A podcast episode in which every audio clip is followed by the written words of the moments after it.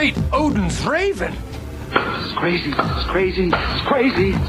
This is uh, this is ridiculous. Okay, I'll go. I'll go. I'll go. I'll go. I'll go. With I'll go.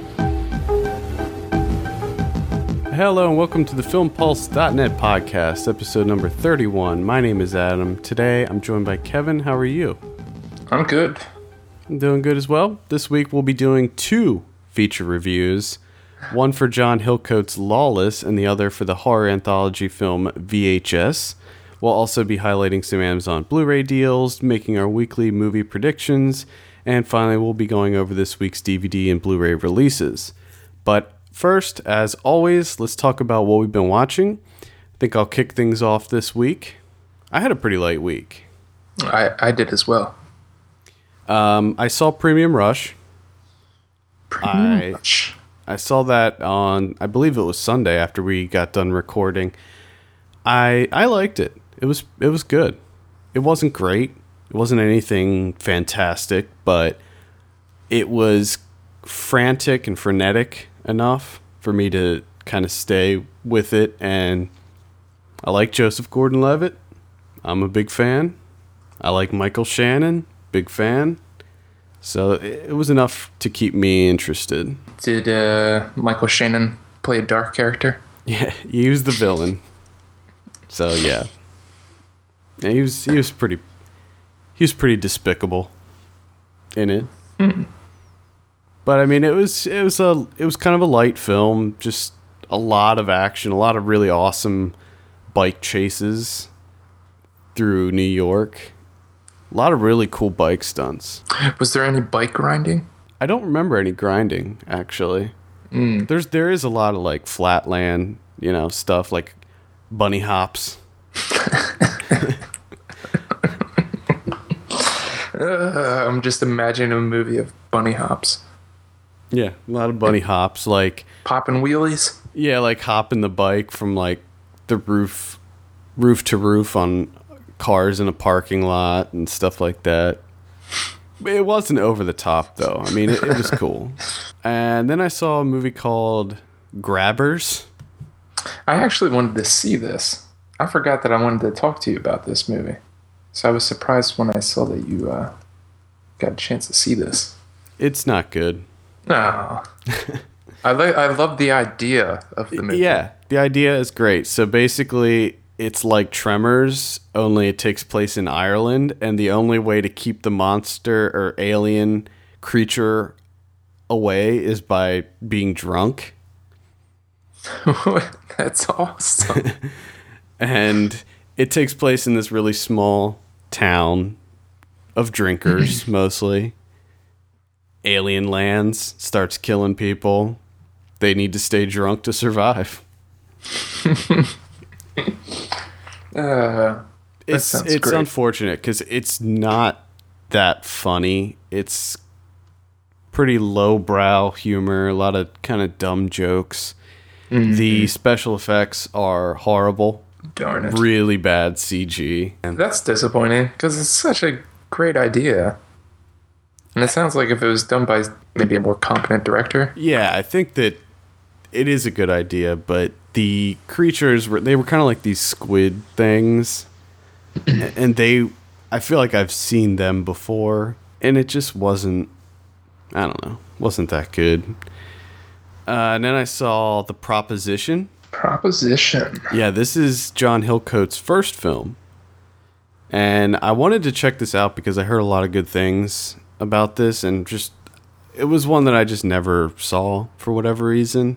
Yeah. And it's pretty much the same team. It's Nick Cave and John Hillcoat. And Nick, Yeah. Nick Cave wrote it and he also did the score and John Hillcoat directed it. Same exact team as Lawless.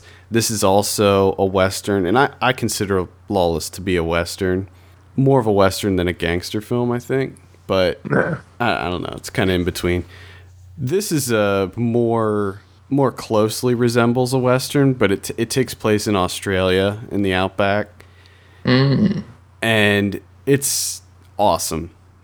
You, I think you would definitely like this movie. It's hmm. extremely violent. Guy Pearce is in it, and he's awesome. Ray Winstone is in it, and he's even awesomer. Yes, this does look really good. I'm gonna have to check this one out. And John Hurt plays a bounty hunter, and he is a badass too. I enjoy John Hurt. Yeah, it's I it's really a lot of the people in this. I think like Lawless, and obviously we're going to be talking about that in just a bit, but like Lawless, this was really driven by its actors and the performances given by them. If it had a different cast, maybe it wouldn't be as good, but I feel like John Hillcoat really pushes the strengths of the actors that he has in his films, and this movie's just awesome. I mean, it's about these brothers that are these kind of uh, low life outlaw brothers that one of them gets arrested and Ray Winstone plays sort of the sheriff who kind of bargains with Guy Pearce who's one of the brothers and he says look if you kill your other brother I'll let your younger brother go and so Guy Pearce sets sets out on this quest to find and possibly kill his older brother so that he can spare the life of his younger brother who's kind of slow, I guess. He's he's got some sort of Learning disability. yeah, yeah. Extremely violent, over the top violent. But the way that they shot it, it was interesting and, and the music is really weird too. It's kind of I think in my Letterboxd review I said it's sort of like a drug trip movie. The way that it's it, it's really strange how how it's made. Not not like your typical western, but I loved it. I would highly recommend that. And then I saw Jaws on Blu-ray. Picked up the Jaws Blu-ray. The old Jaws on Blu-ray. Fantastic. The transfer was phenomenal. It looked like a brand new movie. They redid the audio too. They completely restored. I mean, this is like a frame by frame restoration. It looked fantastic. Wow. and the they redid they restored all the audio too and it's they restored it into 7.1 dolby digital so it, it the sound is great and i'll tell you i still can't believe that that's a pg movie because it is pretty violent like I i'm very surprised that that didn't get an r rating when it came out hmm. yeah, this is. I'm gonna definitely have to check out the Blu-ray. Yeah, there's tons of special features on it. A lot of there's two documentaries, two feature length documentaries, which are great. Uh, all kinds of there. There's a featurette on how they restored it and like the the painstaking processes that they went through to get this restored for Blu-ray. Yeah. Because this is actually the Blu-ray is actually from the original 35 millimeter print of the film and there's deleted scenes in it which I've never seen before. Outtakes, there's all kinds of stuff, and it's been years since I've seen Jaws the whole way through. yeah. There's been plenty of times here. where it's on TV and I'll watch it, but seeing it on Blu-ray, it's just great, and it it holds up. I mean, this movie came out in 1975, but it it holds up, and I, I think that the shark in Jaws looks more real than any other shark I've ever seen. Hmm. Not that I've seen a lot of sharks in movies, but like looks better than Deep Blue Sea or Shark Night 3D. Yeah, yeah, it does look a lot better. And yeah, I again, I've been wanting to revisit this movie for a while, but I'm gonna have to do the Blu-ray because that's the thing I'm interested in. I want to see the behind-the-scenes stuff. Oh yeah, it's it's great. I mean, tons of special features on this. So I really recommend picking that up. It's 19.99 at Best Buy. And they oh, wow. also they have the digibook version that includes a I think 40 page book. I think that's 29.99. I just got the regular one cuz I didn't feel like I needed to pay 10 extra dollars for 40 pages of supplements. All right. That's all I got. That's all you got. I watched uh, The Howl's Moving Castle. I did. Uh, I'm doing the old Haneke, Miyazaki, Haneke, Miyazaki. I think it's like the best compliment or the best thing to watch after a Haneke movie. Yeah, It's a Miyazaki movie. I did a couple of those too. Uh, I, well, I actually started uh, the piano teacher, which I talked to, to you about, which I still haven't finished yet. It's going to be so difficult. which is to say that I'm really not enjoying it so far. But uh, Howl's Moving Castle was it was good, but I have to say that I think it's my least favorite Miyazaki film so far. Yeah, it's- it's mine too, actually. Yeah, I just I thought it dragged in certain places. Mm-hmm. Like it, the entire beginning seemed to drag on for a bit too long, and then it seems like they tried to cram everything in the last like twenty minutes. The- Like the ending just felt rushed to me. I I just wasn't particularly into the story. Like I just didn't. I, I don't know. I wasn't too into the main character, and I just there was nothing I could really latch on to with that with that movie. Yeah, but I mean, the, again, the animation is amazing. Oh yeah, And the thing that I was sort of surprised about is, you know, at the end, which is this is like a spoiler alert if you haven't seen this movie yet, but the like the origin story of where Howl got his spell or whatever. Mm-hmm. So all this happened because a stupid kid put something that fell from the sky in his fucking mouth. Wha- Why? What the? No, oh, a comet falls from the sky. Like, oh, let me eat it. what? like all of that because he just something fell from the sky, and he ate it, and his heart came out through his chest. Like, are you kidding me? are you serious? That's what caused all of this. Yep. It's just it was mind blowing to me. Just like as soon as he did it, I was like, "You got to be kidding me!" I waited the entire film for that because of a stupid kid eating something that he shouldn't have. that's right. That sort of took me out a little bit. I was just yelling at the screen at that point. Again, decent feature. You should definitely. I mean, you should definitely check it out. Yeah, I, would. It's a great animated film, but definitely my least favorite so far compared to the greatest thing ever being Spirited Away and My Neighbor Totoro, which was just happiness on film. Mm-hmm. Again, I gotta at some point I gotta try and finish the piano teacher. Does it get better? Does it get better? I think it does. Okay.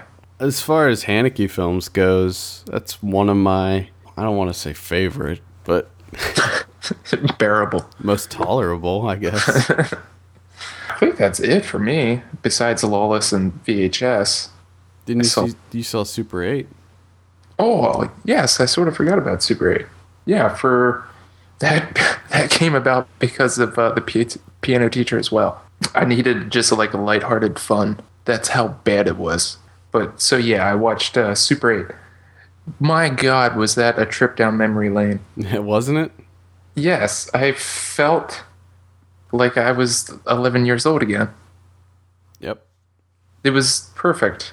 I mean, the ending was a little bit, uh, eh, No, was somewhat of a letdown. Yeah, I was let down by the uh, the the the creatures I didn't really like and I didn't I didn't like the end. Like I told you off air from the point where sh- the one character gets kidnapped, uh, I think that that's when it started losing me a little bit, but pretty much any criticism I have with that movie is a nitpick because everything, I mean, three quarters of the film, I was like a little kid when I was seeing that in the theater. It, Yeah, same here. J.J. Abrams did such a fantastic job at capturing that old style, like Amblin, like Spielberg feel. Yeah. I mean, it was just it was like E.T. or Close Encounters or Poltergeist or any of these old movies, and just he did such a good job of capturing that Yeah. feel. You know, like the the camaraderie of these friends, and I just I loved it. Yeah, and it was really good uh, performances from the kids. Oh yeah. They were great. But yeah, like you said, the the creature, oh, like as soon as I saw the creature, I was just like, oh, Yeah. that's disappointing. pretty pretty generic, but yeah, like really, couldn't put a little more time into the creature. well, fortunately, that's not the focus of the film, which is very good. I'm glad that they didn't focus Yeah. on just that. It's more about the kids. Yeah, but it, definitely check it out. I was uh, pleasantly surprised. I wasn't I wasn't into the idea of Super 8 when it first came out and as you can see it took me a while to get around to watching it and essentially happened because of Haneke. So, but yeah, pleasantly surprised. It was great. Like I, like you said, the first three fourths of the film, I, I thought I was I was like 11 years old again. And it Yeah. was just awesome. Movie magic. Yep. And then sort of a letdown at the end there. It's just like, oh. I agree. I agree. Absolutely. All right. Well, let's uh, talk about some Amazon deals, shall we? Yes. Uh, to get these incredible deals, just go to our site at filmpulse.net and either click on the Amazon banner and shop as you would normally, or simply click on the provided links in the show notes. First up, we have The Prestige, Christopher Nolan's The Prestige, seven ninety nine. I love that movie. I love it too. Seven ninety nine. Seven ninety nine Blu-ray. And we have 500 Days of Summer. This is also 7.99. Did you did you see 500 Days of Summer? I have not, no.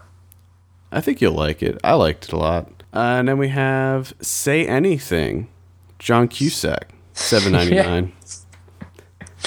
Uh, we should have had John early John Cusack roundtable. Oh. yes. Yes. Early John Cusack roundtable. I love it.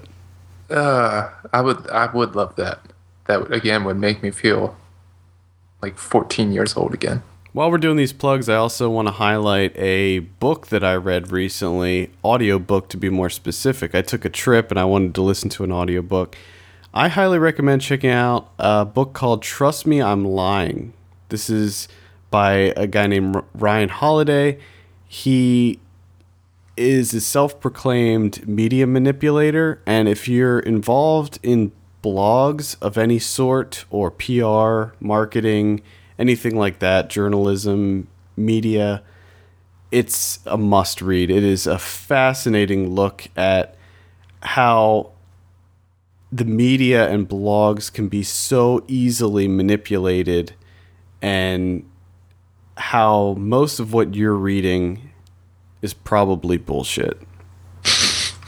so I highly recommend checking that out. And if you want to get that book for free, free audiobook, you can go to audiblepodcast.com slash filmpulse and pick that up.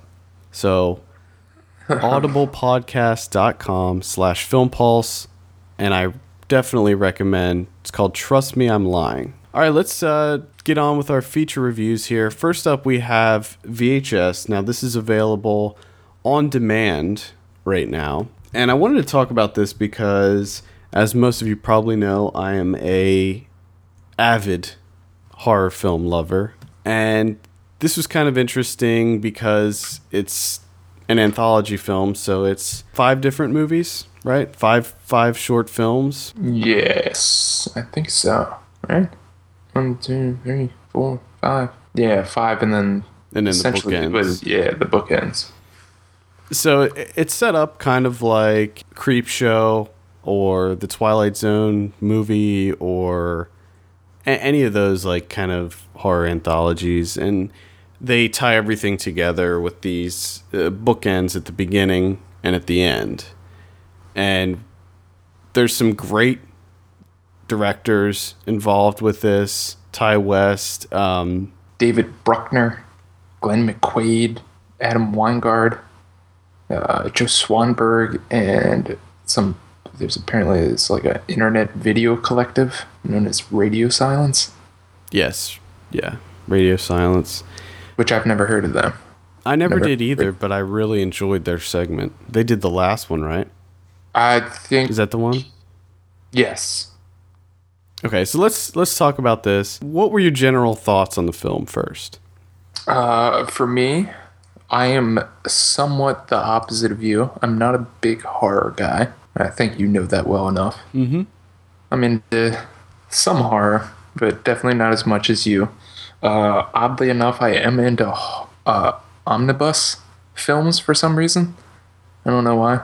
A lot of times they're disappointing, I must say. Of all the omnibus films I've seen throughout my life, there's usually like one or two good ones, and then everything else is like absolutely terrible.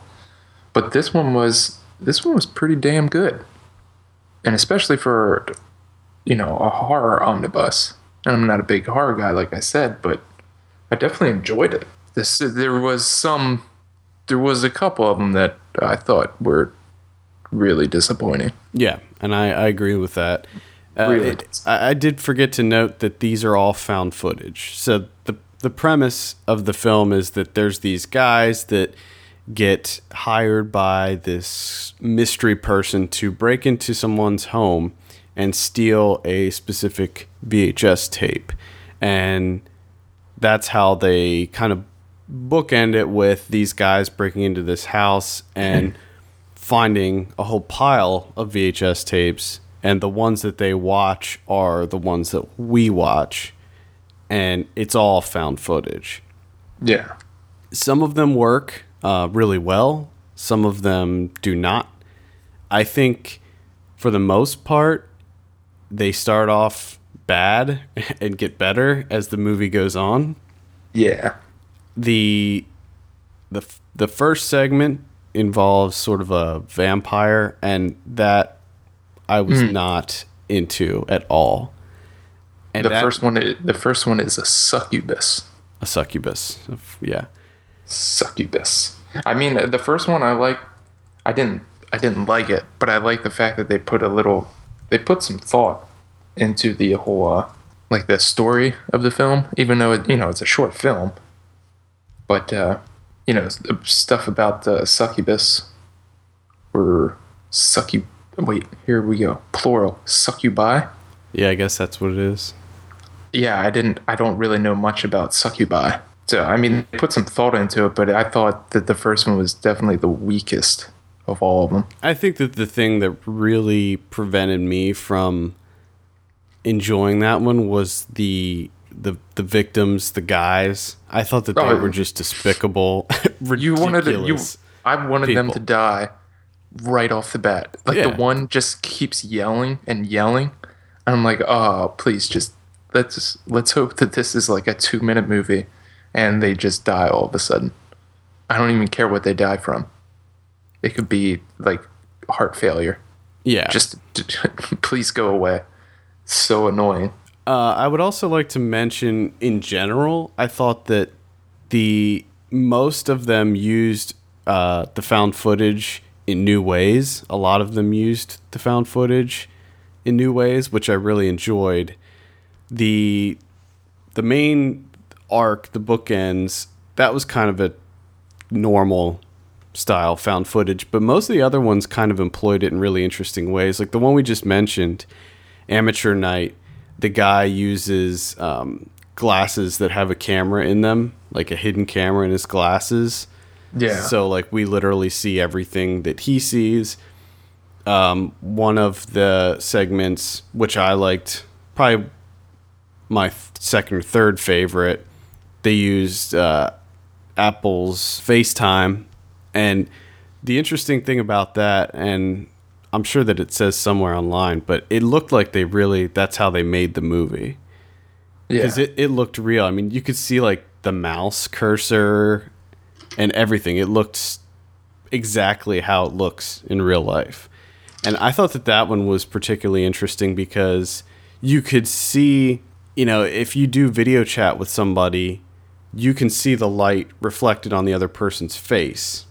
Yeah. And I thought that that was interesting when things would happen and how you could see like the light bouncing off of his face. And I really liked the twist ending of that one. Yes, and I thoroughly enjoyed that. I mean, that was um, Joe Swanberg. He's like a mumblecore director, and he d- he doesn't do horror, does he? He's just like a mumblecore guy.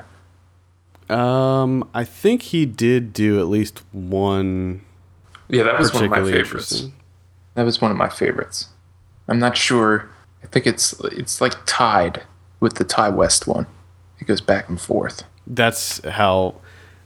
That's how uh, I feel about. I like the I like the last one, that was the haunted house, the Halloween one, uh, because I I really liked the special effects that they used. I thought that they were it was pretty cool, and I liked the uh, Ti West one a lot. Which the the Ti West one was interesting because it wasn't your typical ghost No, story. It, but and the Ti West one to me was the scariest because it was like it was realistic. yeah, Like like that stuff happens. yeah, And that was the one that and the Swanberg one were the two films that I was like, damn, I wish that this was a full length. Yeah, Like I would really enjoy this if this was a, a full length feature. If it's its own standalone film. the the Ti West segment was called Second Honeymoon, and it was uh, basically about this couple who are vacationing and they're on sort of a road trip, and someone is kind of stalking them in their hotel room. Yes. And I like how they employed the uh the fortune telling, like big, Oh yeah, the movie Big, but with a, a worse a worse outcome yeah, than Big. yeah, and the the twist ending again in that is phenomenal. Like I yes, it's very it's very it just comes out of nowhere. Like you're not ready for it. You're Yeah. just sort of plugging along and then just boom and you're like, "Oh my god." Yeah, it was it was great, and the the video chat one uh, segment is called "The Sick Thing That Happened to Emily When She Was Younger," which is great. And to me, the that one, the Swanberg movie, like I said, I wish that that was a, f- a full length because I th- I thought that that was a really good story, really good idea, and it I thought it could have been like a uh, updated version of Rosemary's Baby. Yeah, I mean it. It definitely played out like that. I, I didn't see the end of that one coming at all either. Like I had no idea. I thought, oh, this is just going to be like Paranormal Activity, only they're using video chat. Yeah, to show it. But no, no, they go they go in a different direction, and it's awesome. yes. So, um, what did you think about the bookends? The bookends were uh, much like Amateur Night, where the guys were so annoying Yep, that I just wanted them to be dispensed of. I agree. I, and I couldn't take them. no, I hated them. I thought they were just horrible, and I didn't really understand the the very end of the film, the the little. I guess twist or whatever the finale was with the bookends. I didn't really understand that.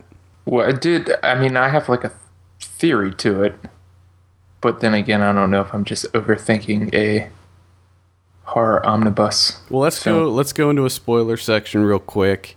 Spoiler zone. For those of you that have not seen VHS yet, uh, please just fast forward this. We'll put the times in the show notes.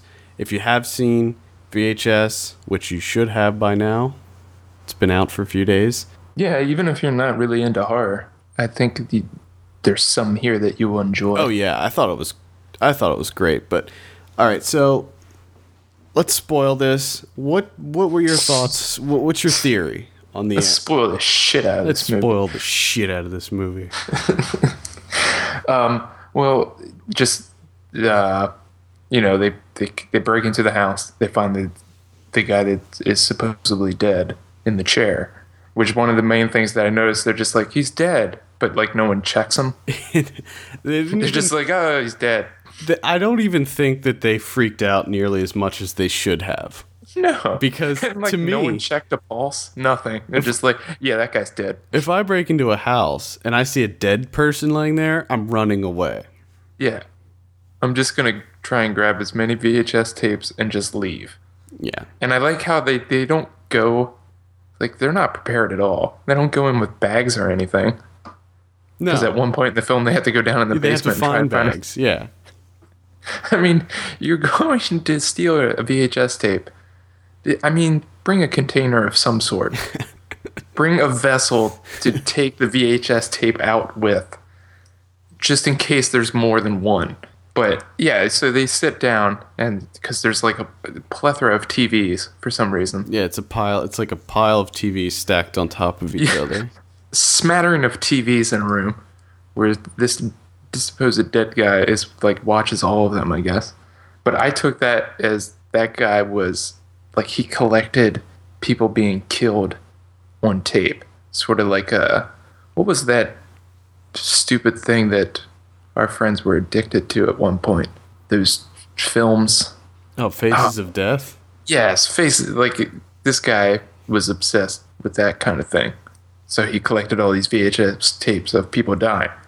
So he finds these guys on the internet because they post all these stupid videos of stuff that they do with their their camera. So he figures, you know, he's going to hire them to come in, try to steal VHS tape because he knows they're going to film all of it because they're narcissistic assholes. And he just waits because if you notice the one he watches when the one guy watches it and it finishes and you know the camera's always on the guy's face after mm-hmm. he's done watching it the the dead guy isn't in the chair anymore Right. so he's gone and i think he just waits him out and then kills him and then he keeps their vhs tape Yeah. so he got to make his own instead of just watching them yeah. I think that that's a good theory, but was he a zombie? i don't think he was a zombie i think was he he was s- just like i think he was just Because at the end, when they show him running after the guy, he looks like he's pretty fucked up. He does I don't know. I, I I didn't. I wasn't too thrilled with how they did No. it, me either but um, while we're It in took- this, while we're in took this, too long for those guys to be dispersed of. I well, they just- had to do it one by one so that there'd be a person for each each movie. But again, if you go into if you break into a house and you believe someone is dead, check the pulse. It's a quick check. It takes like a minute, and that way you know if they're really dead or Or not. even just stick your finger under their nose, see if they're breathing. Yeah, just slap in the face. Something. I mean, there's like three of you there. My God, I think that that's the big. use your heads. Use your heads. I think that that's one of the big things with with this movie is that a lot of the characters were pretty un, unlikable.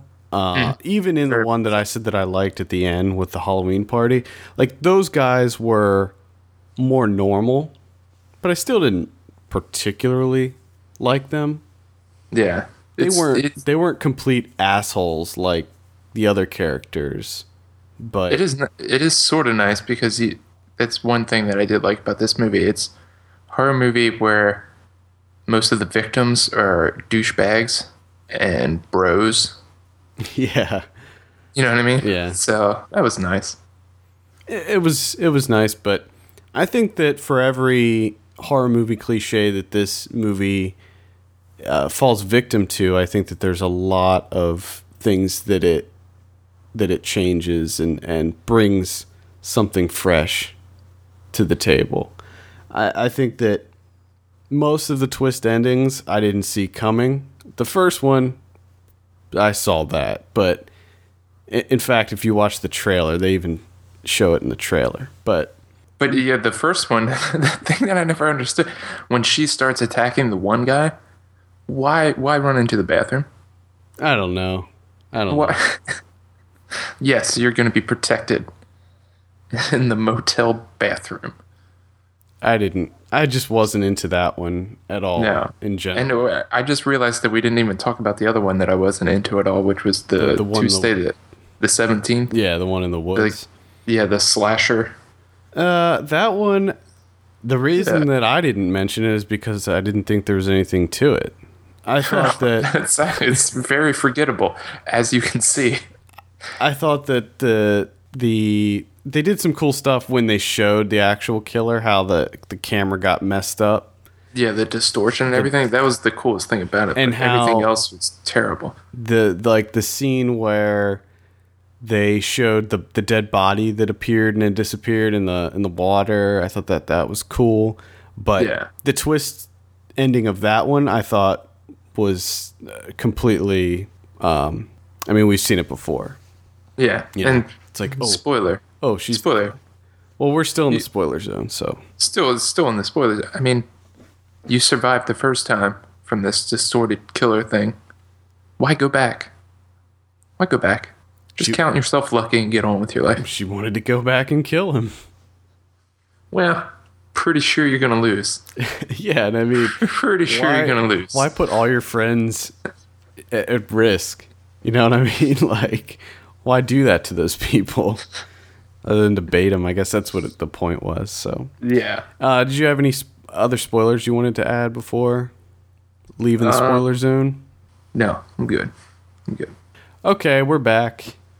If you haven't checked out VHS, again, I will say just rent it on iTunes or whatever on demand service you use. It's it's definitely worth it. It's great. I, I would say if you can see it in theaters, check it out. I think it's going to be hitting theaters in October. Yeah, that's one of the main things. I wish I got to see it in a theater. Yeah, that's Because to me, that's the like the most fun about horror movies. To me, I know a movie is scary if I can watch it at home and I'm still scared.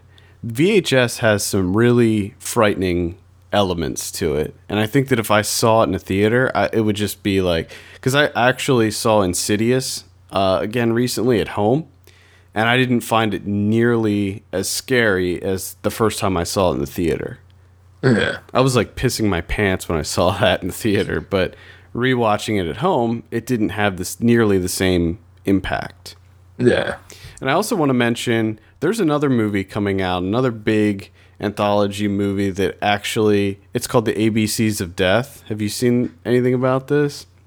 I have. Yeah, Draft House Films is putting this out and it's actually 26 shorts Yes. and they get some really really great directors involved. Uh, Ti West is back in this one. Ben Wheatley, who you may know from Ooh, nice. Kill List. We have uh, Xavier Gens. I don't know how to, but he did Frontiers, which is a really great French horror film. Unfortunately, Oh. he also did The Tall Man. Oh, that's the one that uh, I think that's the one I really want to see. Frontiers. I think. Uh, Yeah, I, I- that and Martyrs. I think I need to see. I those. recommend both of those highly. It's got Nacho, Vigalondo, Yeah. Yes. Time Crimes. Time Nice. Crimes. Uh, we also have uh, Adam Wingard, who did one of the segments, another one of the segments on VHS. Uh, Jon Schnepp, who you may know from Metalocalypse, I believe. Ah. Also have the the director of Vampire Girl versus Frankenstein Girl and Tokyo Gore Police. Uh, I did see Tokyo The Gore Japanese- Police. Yeah. The the Japanese director Nishimura. But yeah, Uh, this that sounds that sounds. uh I might have to check that one out. I saw they they released a couple of them online already. I think they released the letter T. And I think this is something that I'm sort of surprised that they don't do this more often. Like I would like to see like an anthology film of just and I mean I think horror films are tailor made for this. Oh yeah. Because you could do like an anthology film of just like uh I don't want to say not urban legends, but uh you know like f- like folk stories. Yeah. Like uh, th- like old you know, like what they did with the succubus and stuff. Mm-hmm. I mean, like horror is tailor made for this. Yeah. Well, I'm Surprised they don't do it more often. I'm really excited to see this one too. This is going to be coming out November 2nd of this year. It is going to be at the Toronto Film Festival as well, at TIFF. And we're not going to be. No, unfortunately not. Man, the TIFF lineup this year is phenomenal. We talked about that before, I think, but Yeah.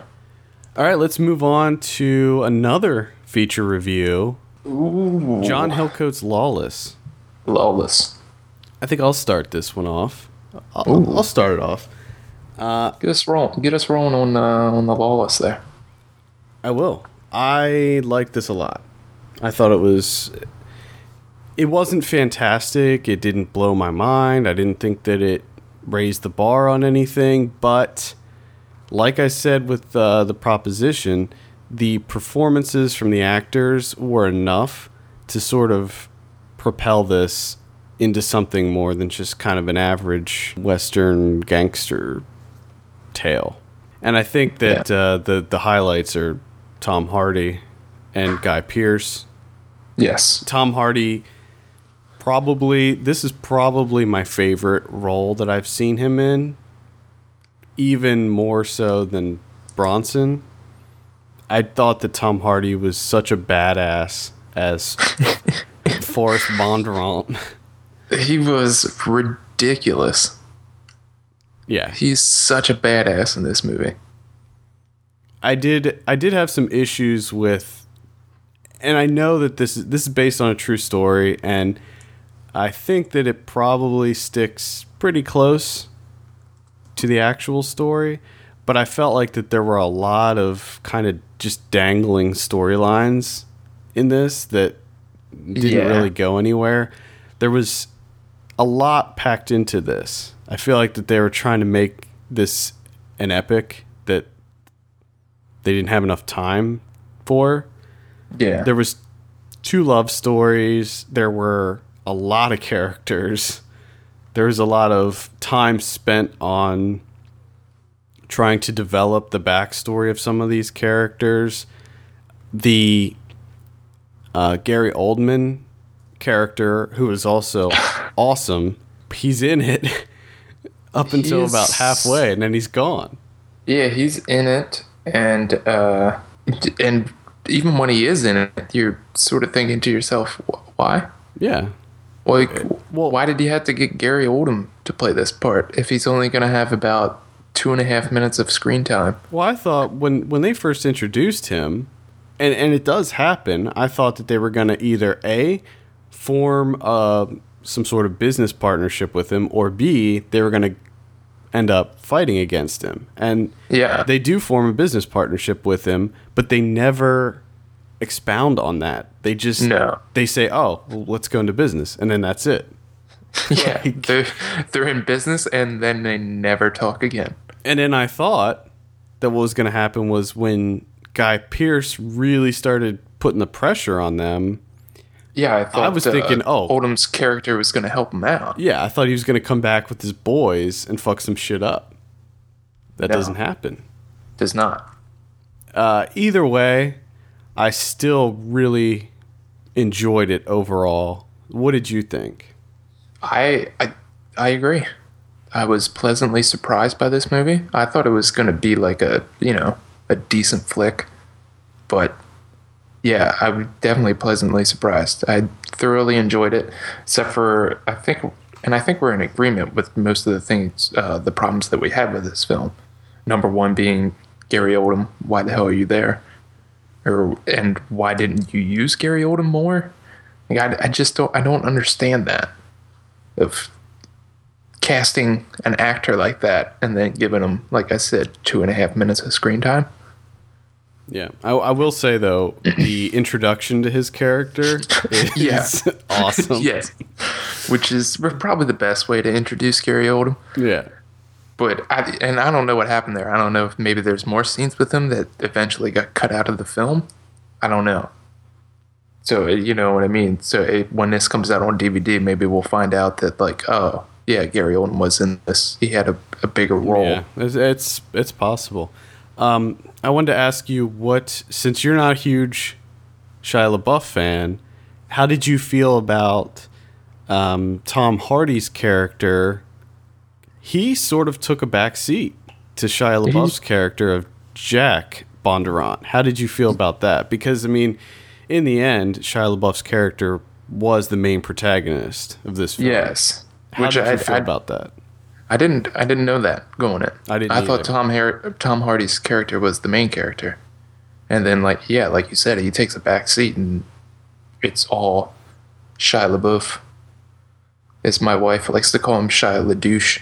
But uh, the only thing I really didn't like is unnecessary narration. I I would I, did- also I, I agree. get I get sick and tired. Stop narrating things to me. Yeah, the I, I know how to watch a damn film. Okay. there are several voiceover monologues from Shia LaBeouf throughout the film, which I I also find completely unnecessary. But I heard a lot of people saying like, "Oh, well, I wish that Tom Hardy was in it more, or that he was going to be the main character instead of Shia LaBeouf." But I would argue that I don't think that it would have worked as well because I think that the Tom Hardy character of Forrest, he's that type of character where he's just so strong and has such a presence that it's more effective. it's like a less is more thing. Yes. Where I and I think think that builds into like the so-called legend of him. Yeah. I think if you put him on the screen too much, then you sort of you learn too much about him right. and you know that the legend's not true. But when he's just sort of only pops up and when he does, he beats the living shit out of people. I think that worked like you said, but less is more was Yeah, great. And I do understand also how they would have to kind of focus more on Shia LaBeouf's character because he's kind of the catalyst for all of this. I mean, we're not supposed to, I don't think we're supposed to really like him a lot because he's a fuck up and he's kind of the cause of all this stuff. I mean, yeah, he's the cause of them making a lot of money, but he, Yeah, he he- screws up a lot. yeah. I did think that instead of spending so much time with the love story between him and Mia Wasikowska, mm-hmm, I think mm-hmm. that they could have spared some of that and maybe uh, developed Jessica Chastain's character a little bit more, or I feel like there was better things that they could have done Yeah. with that. What did you think of Guy Pearce as Charlie Rakes? he was he was fantastic and just like the biggest asshole just with i mean that's a really good job of being a villain like i hated that character Yeah, so exactly. much i just hated him as soon as he popped up on the screen just he didn't even say anything just as soon as you saw him you're like oh my oh, i hate that guy Yeah, you can. i hate him They they knew what they were doing, and I think that Guy Pearce was having fun with that role. Like how he didn't have eyebrows. First of all, I mean, I think that yes that was and the ridiculous haircut Yeah, I mean, they made him so that we hated him the second that he came on screen, and he was a, a psychopath. I mean, he's a vile, despicable human being, and yes you know, we we wanted him to die from the from the beginning. Yeah, and again, a lot of uh, resurgence happening in film with a couple of actors, and Guy Pearce is one of them. Remember, he disappeared for a little bit, Yeah, yeah, he did. and then he was, you know, making some questionable movies. A lot of like straight to on demand stuff. But it seems like ever since Animal Kingdom and sort of this uh this uh I don't know what do you want to call it, like this surge of Australian cinema. He's been riding that wave and he's been in a lot of good movies, playing really good roles too. Well, I I hope that it continues for him because he is a great actor. I mean, he can really put out some great performances, and this, This is yeah, This is- definitely one of yeah, this is a great example of that. he essentially plays his character from Mildred Pierce, but just crazier and a bit more flamboyant. But I was surprised by Shia LaBeouf's uh, performance. Yes, To get back to the original thought there, uh, I thought he was quite good. Um, like I said, the only thing I really didn't like was the narration, and also, like you said, the whole this the other plot line of him and the Mia Wasikowska, that whole love story. I thought that dragged on for a bit too far, and it just didn't really seem necessary. yeah. Now I understand that it's it drove the plot along with you know them getting found out, but it just seemed like there was too much time invested into that. Yep, I would agree. I mean, when you look at the Tom Hardy Jessica Chastain relationship, it wasn't nearly that long. Like they didn't spend that that amount Yeah, of time. and there was a lot more going on there, yeah. I mean, which is wh- the one that I think that they should have spent time on. right. I think that the the character, the Mia Wasikowska character of Bertha, I I thought that her backstory with that weird religion thing was not nearly as intriguing as Jessica Chastain's character. Like I wanted to know more about her and Yeah. why she, f- you know, fled from Chicago and what was going on with that. Why she picked that place to go Yeah. specifically. Like why end up there? I, I Exactly. and she she turned out a great performance too, even though she didn't have a whole lot to work with. No, no. no I think all I think all the actors. I mean, even um, the guy who played Cricket.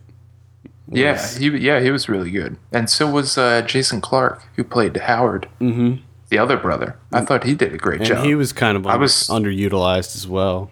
Yeah, and I was surprised about because after we watched it, um, me and my wife were talking about it, and I'm like, it's sort of odd that you know they made a movie about Franklin County, Virginia, back in the old days, bootlegging and everything, and half the cast is either British or Australian, and then to get home to find out that Jason Clarke is also Australian, which I had no idea. Mm-hmm. Like everyone's Australian or British in this movie. No, it's probably because it's directed by John Hillcoat, Yeah, and he's and I mean, he's Australian. So I mean that probably has something to do with it. And Nick Cave, of course, the musician, wrote it. yeah. He's also Australian, so and Jason Clarke is. Uh, Mia Wasikowska is Australian as well. Then you got Guy Pearce is Australian, correct? I think he is. Yeah. I'm, Yeah. I'm positive. I'm almost positive. Which is interesting because in the proposition, even though it takes place in Australia, he plays, I believe, someone from Ireland or Scotland. Can't remember which one, but very, very interesting. Uh, multi uh, cultural cast here. Yeah. Pearce was born in England, but his parents are Australian. And they moved to Australia. I think that uh, some of the other, just a lot of the issues that we were talking about, I think that a lot of that has to do with the fact that this is based on a true story, and in real life, things are not, you know, tight No. like a movie. no. There Yeah. are there are loose ends, and there's many strands and and things like that. like I and like I said earlier, we don't know what got cut out. I mean, they might have had like a very tight story, but it was, you know, three and a half hours long. Exactly. Yeah. And the studio was like, "No, that's not happening." Yeah, I mean it is. Uh, it, it's under two hours long, so they did. Uh, it's not. It doesn't feel like a long film. In fact, it feels. To me, it felt like it was pretty short. Uh, Yes. they just packed so much in, uh, and it is very violent too.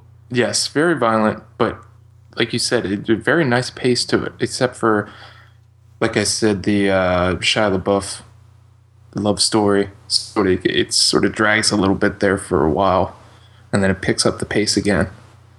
And the ending, the sort of the culmination, that was fantastic at the bridge. Oh yeah, oh yeah.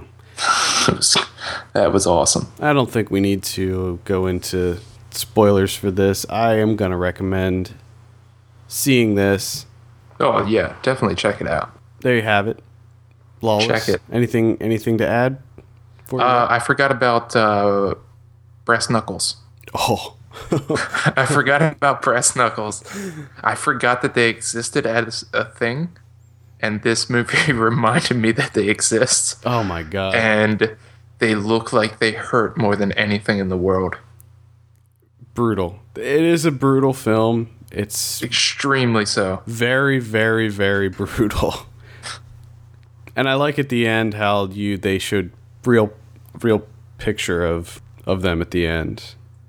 Yes, based on a book. If anyone's interested in the book, is the wettest county in the world, which is is. actually written by a Bondurant, Yeah.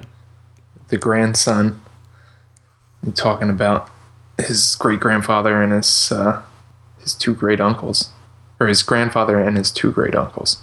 Interesting story. Yes, very interesting. Definitely recommend seeing Lawless just for the simple fact that we're not going to get much good stuff for a while. So Yeah. go see Lawless and hopefully it'll tide you over. It's currently playing in theaters everywhere. All right, let's move on to our predictions. Last week we predicted Lawless. You said 68, I said 72. These are Rotten Tomatoes scores. The actual 65. Oh. That's a win for you. And we have the possession. You predicted 12, I predicted 20, actual 37. And then finally, for a good time call, you predicted 77, I predicted 75, actual 60. And that's pretty much going to be the end of uh, movies to predict. Next week, we have The Words with Bradley Cooper. And uh, Oh God. that's what Zoe Saldana's in that. Yeah. And I I am sick of that Irons. story. I'm sick of that storyline. I have no interest in this. film. Struggling writer steals a book from some guy, deals with it. I have no interest in this film whatsoever. Me either. I don't think it looks very good. Uh, what are you thinking on this? Oh man, like a seventy. For some reason, people eat this shit up. I'm gonna say 62. Sixty-two. Okay. Okay, and that's the only wide release film next week. Oh, that's awful. we there's also a slew of on-demand movies that are hitting theaters. We have such greats as Bachelorette, Rec 3, I think The Good Doctor somewhere in there, Tall Man, just a bunch of um, on-demand titles that are getting limited releases. Do you want to predict Bachelorette since we'll be talking about that on Wednesday for Ryan watches a movie? Uh, I guess. I guess we can do that. I'll, I'm gonna say 35. I'm gonna go forty. I'm gonna go forty. There we go. Uh, let's talk about some DVD and Blu-ray releases for Tuesday, September 4th, 2012. We have the five-year engagement. We gave this a six out of ten on the site. What do you think about this? You gonna rent this one? Uh, I might. I'm gonna recommend Might. a rental. It's good, not great. This is this is one of those movies that uh, like I'm not gonna rush out to see, but I might get around to it at some point. Yeah, I would recommend like maybe if it's comes out on HBO and you have HBO, check it out. And then we have High School. You got to make sure to say it like that. High School High school. with Adrien Brody. This is the I don't know, something happened with this. Like this was supposed to come out and then something happened where it got lost in the shuffle and now it just ends up on Blu-ray and DVD. Um Adrien Brody's career is what happened.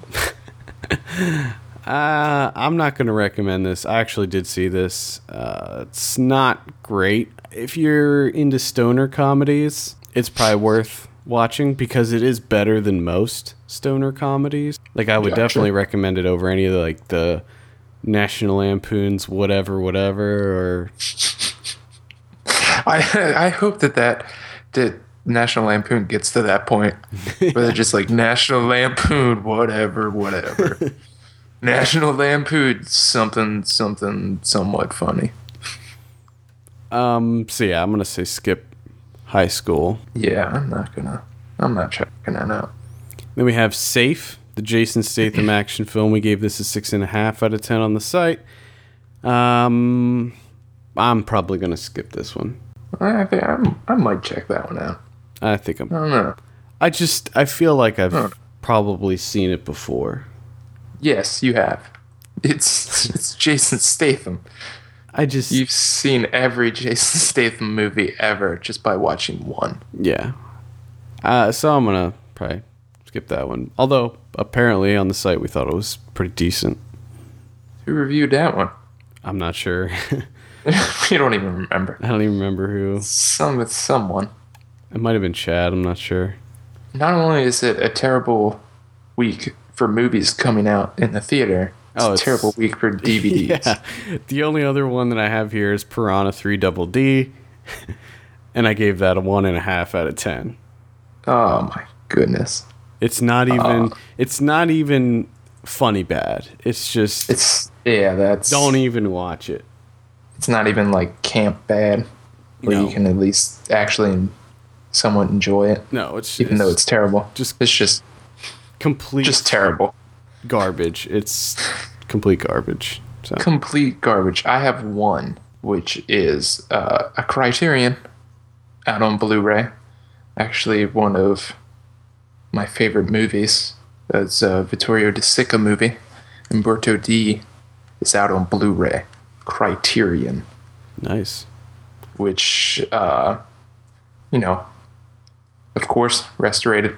It's got a 55-minute documentary about the career of Vittorio De Sica, who is um, like Italian neorealism. Fantastic. It's got a booklet featuring essays. Criterion's the greatest. Criterion is the greatest. We love you, Criterion. You're my hero. And it's got it's got a I think you would I think you might actually like this movie because there's a dog in it. Okay. Dog plays a central part. Yeah, I have to check that out. I think that does it. All right. Tune in next week when we go over our summer movie predictions. We finally tally up the results between uh, myself, Kevin, and Ryan. We'll see who won. And tune in this Wednesday when we have Ryan watch. What is it? Oh, Bachelorette. Oh, you know, usually I can come up with clever movies, but this week there's just nothing. It was like I was scraping the bottom of the barrel, so I was like, okay, Bachelorette's on on demand. I'm just gonna have him watch Bachelorette, and we'll just discuss. For all the latest film news and reviews, visit us at filmpulse.net. We want to hear your feedback. Send us an email at feedback at filmpulse.net. We still have some letterboxd.com invites, so send us an email if you want some of those or one of those. Uh, or you can call our voicemail line at 850-391-6071. Also, please take a minute to rate us on iTunes. We appreciate that very much. And click on the donate button down at the bottom of the post. We appreciate that even more. For filmpulse.net, my name is Adam, No, I'm Kevin. and we will see you on Wednesday for Ryan Watches a Movie.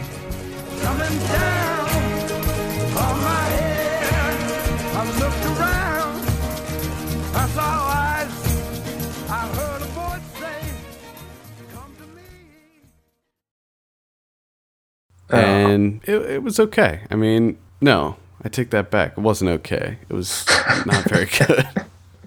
I don't know why I said it's okay. Uh.